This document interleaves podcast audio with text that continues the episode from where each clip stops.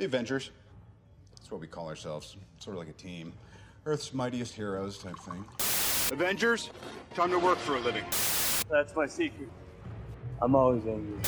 I am on the side of life. You get hurt, hurt him back. You get killed, walk it off. I'm here to talk to you about the Avenger Initiative. Welcome to Some Assembly Required. And much like Nick Fury just said, I'm here to talk to you about the Avengers. I'm Andrew, and Some Assembly Required is a weekly podcast where we delve into the annals of Earth's mightiest heroes, the Avengers. So we'll be taking an issue by issue look at, well, the Avengers. We'll be sticking mostly to the Avengers title itself, and obviously when other titles such as West Coast Avengers, Great Lakes Avengers, which is one I'm personally looking forward to, New Avengers, Avengers the Initiative, etc., etc., come in, we will be covering those as well. But to start off with, we'll be doing mostly the Avengers and a couple tie ins. Each week, we'll pick an issue, maybe two, and we'll discuss the heroes, the villains, the story, the the art, and just our, our my general feelings on the the topic at hand. The Avengers come to us in September of 1963 and for those of you who are less familiar with comics history, this is an era known as the Silver Age. The Silver Age starts way back in 1956 with showcase number four, introducing a brand new Flash for DC Comics. This is the Barry Allen Flash, for those of you keeping score. There are a lot of Flashes. DC will then follow this up uh, about a, about two years later, a year and a half, two years later, with uh, a new Green Lantern this is the Hal Jordan Green Lantern. Again, keep score. There's a lot of them. Eventually, this will lead to the Justice League. There is a wonderful story that has proven to be somewhat apocryphal in that uh, Martin Goodman, who was the publisher of Timely Comics, which is, will then become known as Marvel Comics, attended a golf game with some folks from DC who told him that Justice League was one of their best selling books. Not wanting to be outdone by his competition, because Goodman had comic books of his own. Goodman went to his editor, his wife's cousin, Stan Lee, and said, Make me a team book. So you're thinking, aha, the Avengers. But no, this is actually, in fact, Fantastic Four. So Fantastic Four number one shows up in November of 1961. And that will kick off what is commonly referred to as the Marvel Age of Comics. At least Marvel side of the house, right? You're still in the Silver Age, but Marvel will frequently refer to this time period as the Marvel Age in comics. Obviously, the Fantastic Four, very successful. So instead of producing the romances or the monster books, like they had been, Marvel switches to superheroes. So they start with Tales to Astonish number 27 in January of 62, which introduces Ant Man, followed in May by The Incredible Hulk number 1, Amazing Fantasy number 15 in August of 62, which introduces Spider Man, Journey into Mystery number 83 uh, in that same month, introducing Thor, Tales of Suspense number 39 in March of 1963, which gives us Iron Man. And then finally in September of 1963, we get both Avengers number one, obviously, which is our topic for the day, but also X Men number one. So, one of the important things to keep in mind, especially when reading older Marvel works, is what is called the Marvel method. Simply put, the Marvel method is a method of writing where the writer will provide a plot outline, which I have heard anywhere from a paragraph or two to upwards of a couple of pages. Uh, will provide that to the artist, in this case, generally the penciler. And the penciler will actually be responsible for all of the breakdowns and all of the plotting of the story. Right? They've got a, a general basic idea of what needs to be accomplished in the story, but how the actual story flows and the individual panels and everything are really up to the artist. When the artist is finished and the pa- and the pages have actually been inked, then the writer will go back in and add dialogue. Now, there's a lot of controversy that surrounding the Marvel method, especially in this time period. Most of that revolves around Jack Kirby and Stan Lee. Both gentlemen have claimed significant or total credit at various times for most of the Marvel characters that they've created. Now, what I believe, and where the, the direction this show will take, is that in this particular case, I feel that it is, and, and really has to be, a collaborative effort to get the characters the way that we we see them today, and the way that they are presented in the books. I, I really feel that there are elements of both men involved. Now, having said that, a lot of people will generally discredit the Marvel method as a functional method of writing comic books based on the Stan Lee and Jack Kirby interactions.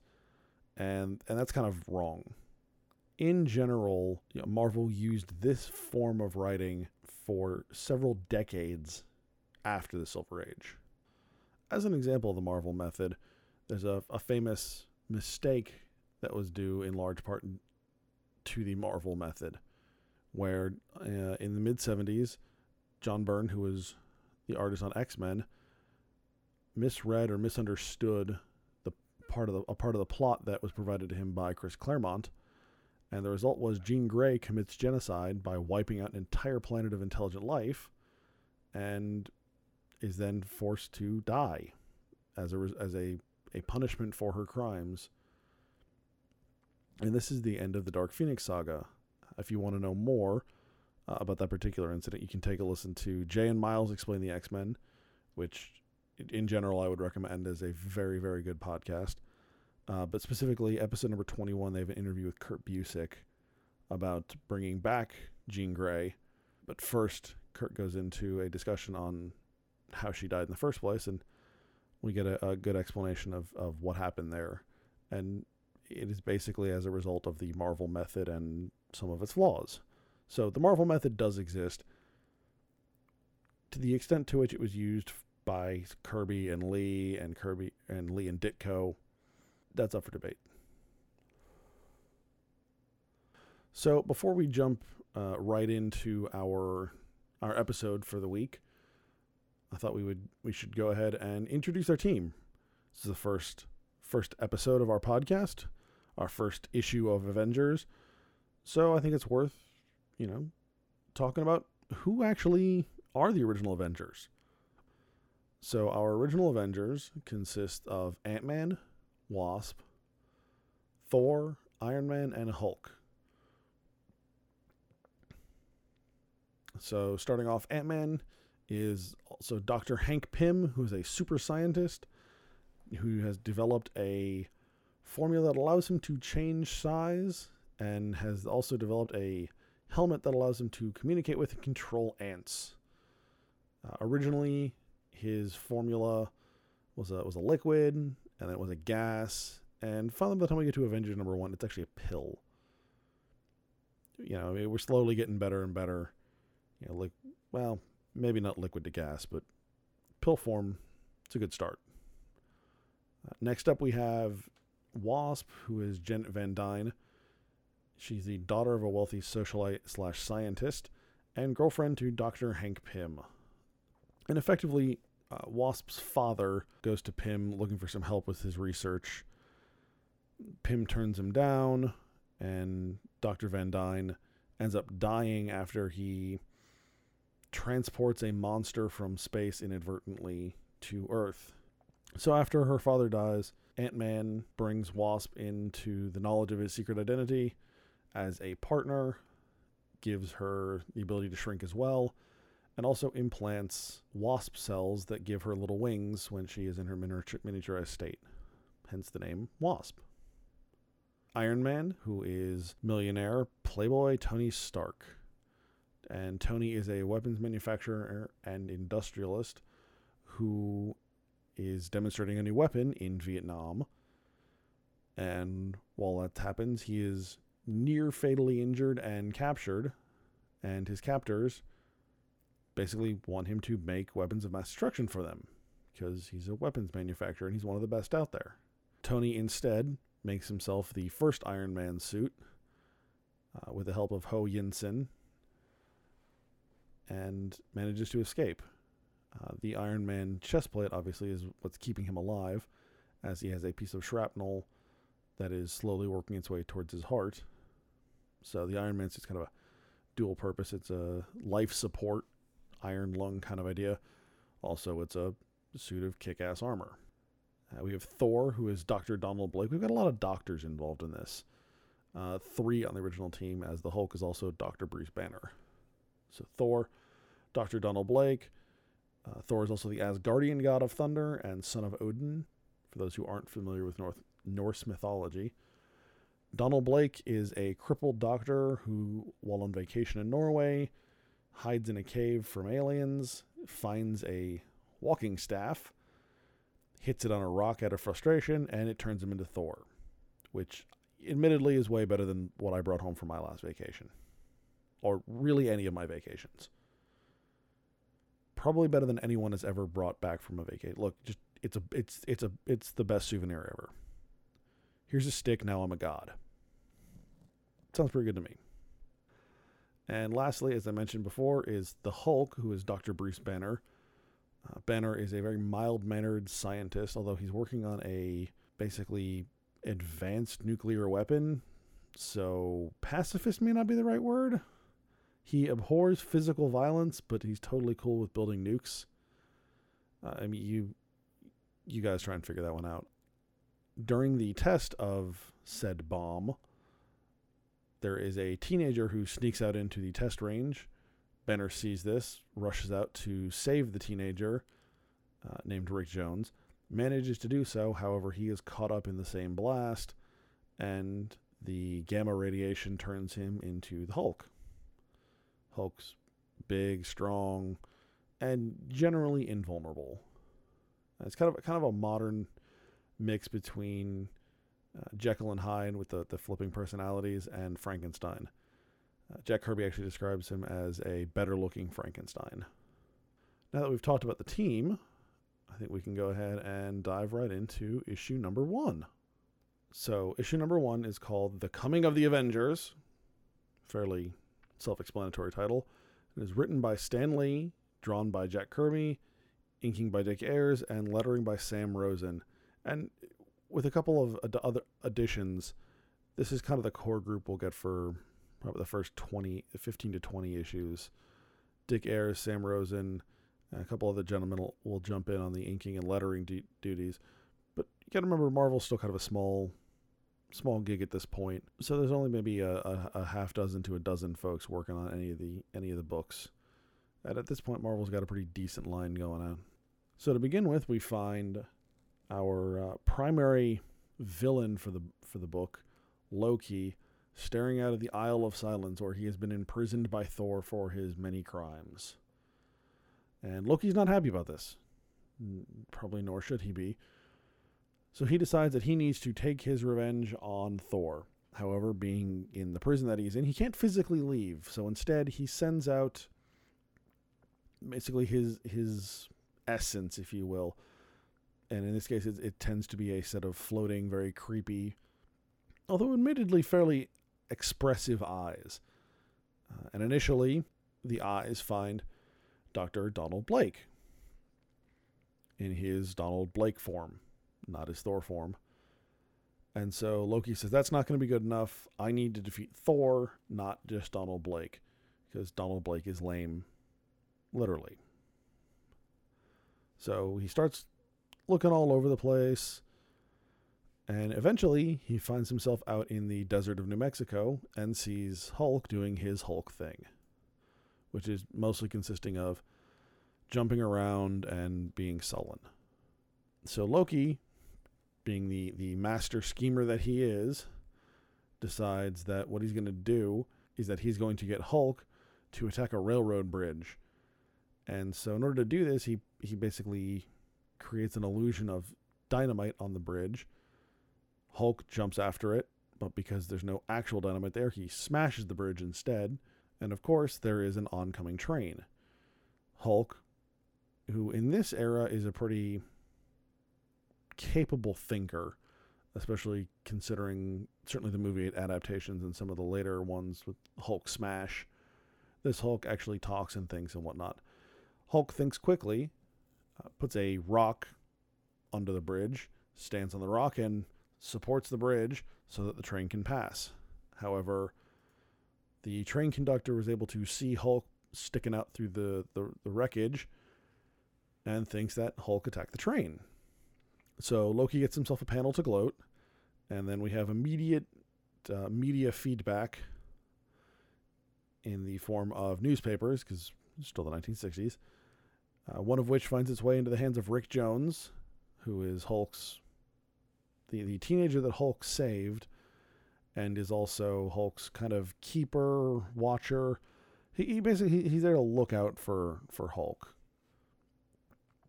And Rick takes the newspaper to the Teen Brigade, probably one of the worst creations in Marvel comics, but you know, again, I, think it's honestly I think it's Stan Lee's attempt to make young make the young readers feel like they're a part of the story, which that's fine, but they're still pretty awful.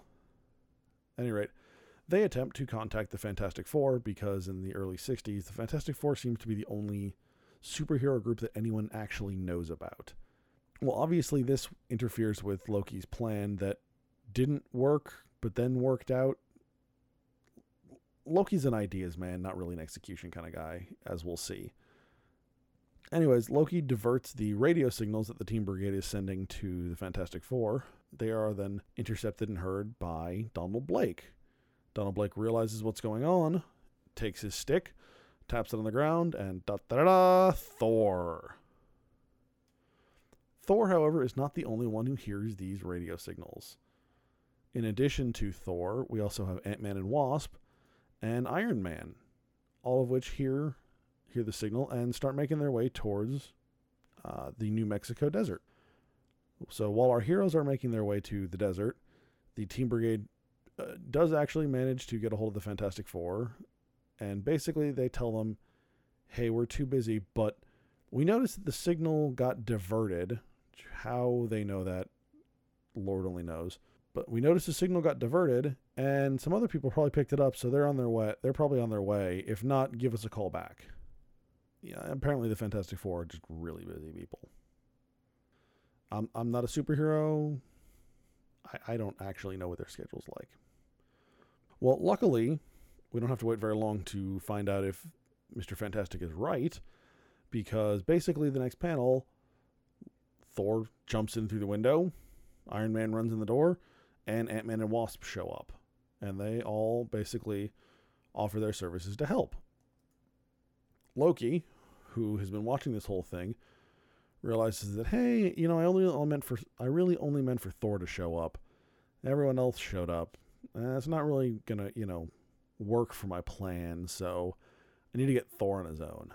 So he creates an illusion of the Hulk, which Thor sees out the window and gives chase to. Uh, Thor pretty quickly figures out that the Hulk is an illusion, and because of the the time period in Marvel in which we are, only one person could possibly be responsible for this kind of illusion, and that is Loki. So Thor hightails it back to Asgard and leaves the rest of our heroes to search for the Hulk. Now, as luck would have it, Hulk is hiding not too far away in a circus. So, if you remember how I mentioned that the Marvel method doesn't always work quite right, so the Hulk's not committing genocide here. This is a slightly uh, smaller mistake. The Hulk is is obviously hiding as a clown. Uh, however, Stan Lee's dialogue describes him as Mechanico, the most powerful lifelike robot on Earth. Clown, robot, whatever. Point is, Hulk is hiding reasonably successfully at a circus. Obviously, he's still super strong. He's juggling an elephant, a horse, and some type of marine mammal, a seal, a sea lion, something like that. Otter, maybe. But yes, marine mammal. And the timelines here are a little unclear.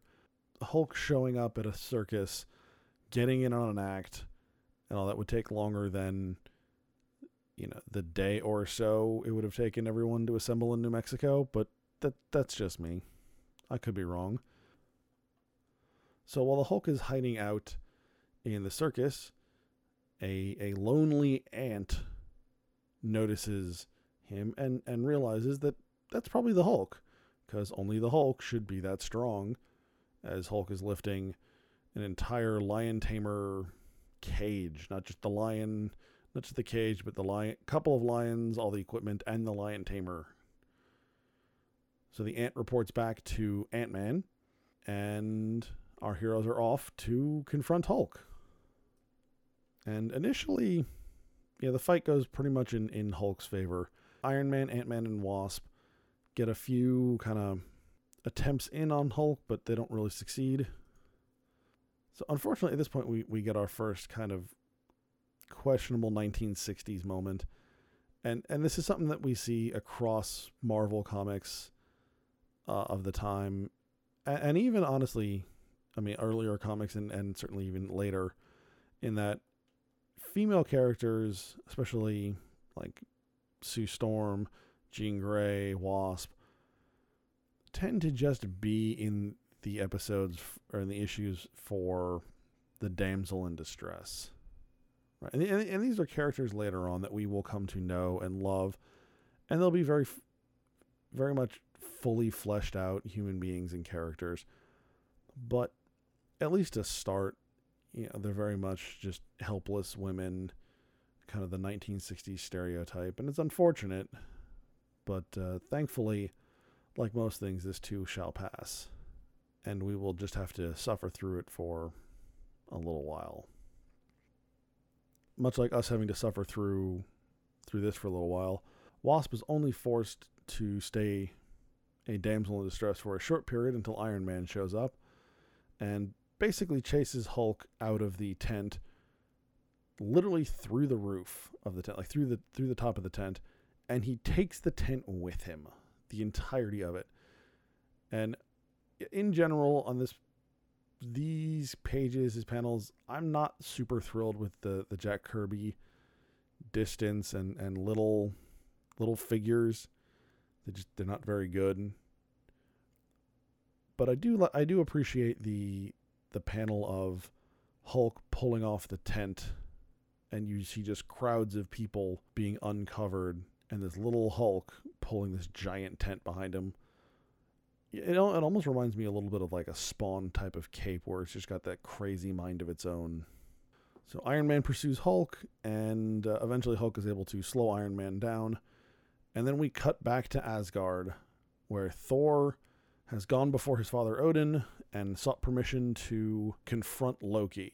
And Odin says, "Okay, you can you can go confront Loki, but since you're both my sons, I'm not going to interfere in whatever transpires between you. And Thor basically says, That's cool, I understand. So he makes his way to the Isle of Silence. But of course, Loki, being the villain that he is, has set traps for Thor. And in this case, it consists of some tangle roots and volcanic gas globules, which look pretty cool. They're, they're almost Kirby Crackle esque, but not quite, but they're still really cool. And then eventually, Thor makes it to the Isle of Silence because, you know, he's got to confront Loki, and he encounters what has got to be one of the most dangerous, deadly weapons in all of Marvel Comics, and that is a troll hug. So Loki has made a deal with the trolls that live on the Isle of Silence that if they help him capture Thor they can keep him and make him work as a slave in their minds for, I guess, all eternity. And as it turns out, a troll's grasp is is unbreakable. However, the trolls also turn out to be much like myself at five in the morning, and they're a bit light sensitive because they live underground. So Thor is able to blind them with a lightning blast from Mjolnir, his enchanted Uru hammer, uh, which causes them to let go of him and he then is able to actually confront Loki. Only it turns out it's not actually Loki. He ends up fighting illusions of Loki. This is one of those things that they, they definitely pulled from the comics and put into the films that I love. If you remember the Avengers film, when they're having the big fight on the helicarrier, Thor goes after Loki in Hulk's prison cage, whatever you want to call it, and jumps right through an illusion of Loki. And Loki comes out and just kind of looks at him and says, Are you ever not going to fall for that? Similar thing here. Except, again, Thor does eventually figure it out and manages to capture Loki and basically says, Hey, I'm going to take you back to Earth. There's a bunch of folks there who are as powerful as me or almost as powerful as I am. And you're going to have some explaining to do. So at this point, we cut once again back to Earth, and Iron Man and Hulk are now duking it out in a in a car factory, which is really kind of cool. You know, Jack Kirby is is known for his machines and his Asgardian stuff, and we get at least some of both in this book, and it's it's it's a treat. It it always is. This is this is also a great example of the fun in in the Silver Age, right? It's not dark, it's not gritty, it's not realistic. Hulk takes the drive shaft from a car and uses a conveyor belt as a slingshot to launch it at Iron Man. Then Iron Man crumples it up and reforms it into a giant grappling hook, which he uses to pin Hulk to the wall. Right? And you know, because they couldn't be super violent or at least super realistically violent, they had to come up with clever and interesting ways to incapacitate heroes and villains, and this is one of them. And it's just kind of fun, you know. It's it's a different time in comics, right? We don't need to beat people to a pulp. It doesn't need to be realistic. It needs to be fun and it needs to be clever, and this is exactly what that is. So just as Iron Man is about to have his final confrontation with Hulk, Thor literally drops in between them, like just right right in between them, and says, "Hey, here's Loki. He's actually the one who's responsible for all of this. So you should you guys should not shouldn't fight each other. You guys should deal with Loki." Which is great, except Loki has one more trick up his sleeve, and it's a stupid one. He makes himself radioactive. Which I mean, I guess isn't is okay, but like Hulk's probably already radioactive. Iron Man's wearing a giant suit that's going to shield him quite a bit. And I mean, if Loki's making himself radioactive and is not dying, Thor's probably not affected either. So, not really that effective, but you know, radiation, it's dangerous. And also, keep in mind, this is the 1960s, and this is Marvel Comics, right? Hulk gets his powers from radiation. Spider Man gets bitten by a radioactive spider. The Fantastic Four are exposed to gamma rays. Like, radiation is totally a thing, and the fascination with radiation and the atomic weapons and things like that. That's a very 1960s thing. So you just kind of accept it and go with it. So Loki's doing his radioactive thing, except he fails to notice a bunch of ants, because you don't really pay attention to a lot of a bunch of ants and also fails to notice the trap door he's standing on, uh, which is then triggered by the ants, and he is placed in a lead lined tank. So, again, just to point out, they're in a car factory, and there is a lead lined tank for disposal of radioactive waste from atomic test dumps. Okay. I just really want to know why it's in the car factory. I mean, even if we're like a tank factory, like why why are they disposing of radioactive material in a factory? But at any rate, so Loki has now been dealt with. Uh, apparently, he can only stay radioactive for a couple of minutes because Deus Ex Machina. And, you know, eventually we want to release him and use him as a villain again, so he can't stay radioactive. And that basically wraps up the issue, except for the fact that Ant Man and Wasp think that they should team up on a somewhat regular basis, say monthly, like a comic book publishing schedule. And uh, Wasp recommends the name Avengers, Ant Man rather insistent, and everyone else seems to agree. So the Avengers are born. And and that's the issue.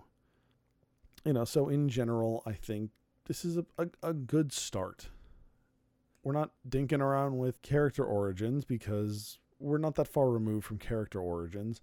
Right, we get the origin of the team, but it, it, other than the fact that they're really they're not a fully formed team, you've effectively got a group, a team adventure, uh, and all you're really lacking is a fully formed kind of team dynamic. The various roles each each character will fill, uh, but obviously we'll get those in time. That's not something that happens right away. So yeah, it's a good start. Like I said, there's Jack Kirby at this point is is doing three books this month uh, in in September of '63. So I would certainly not classify this as his best work. There are some really really good spots, the Asgardian stuff, some of the, the machinery stuff, and also Kirby just does some some wonderfully expressive faces. But there's also some stuff like like I said the uh, the the smaller distance kind of shots with very small characters in them that just that aren't very good it's Jack Kirby, so it's it's strong, but it's still middle of the road Jack Kirby. And and the writings, you know, the stories itself, the writing's not, but Stan Lee, man's got a, a pretty substantial vocabulary and loves alliteration. But you know, in general, it's not the most engrossing, interesting story. And other than the fact that this is the origin of the team, it doesn't really have much other bearing on anything else. So yeah, that's the issue. Uh, I think we, I'd give the art three three stars, and the the story three stars as well.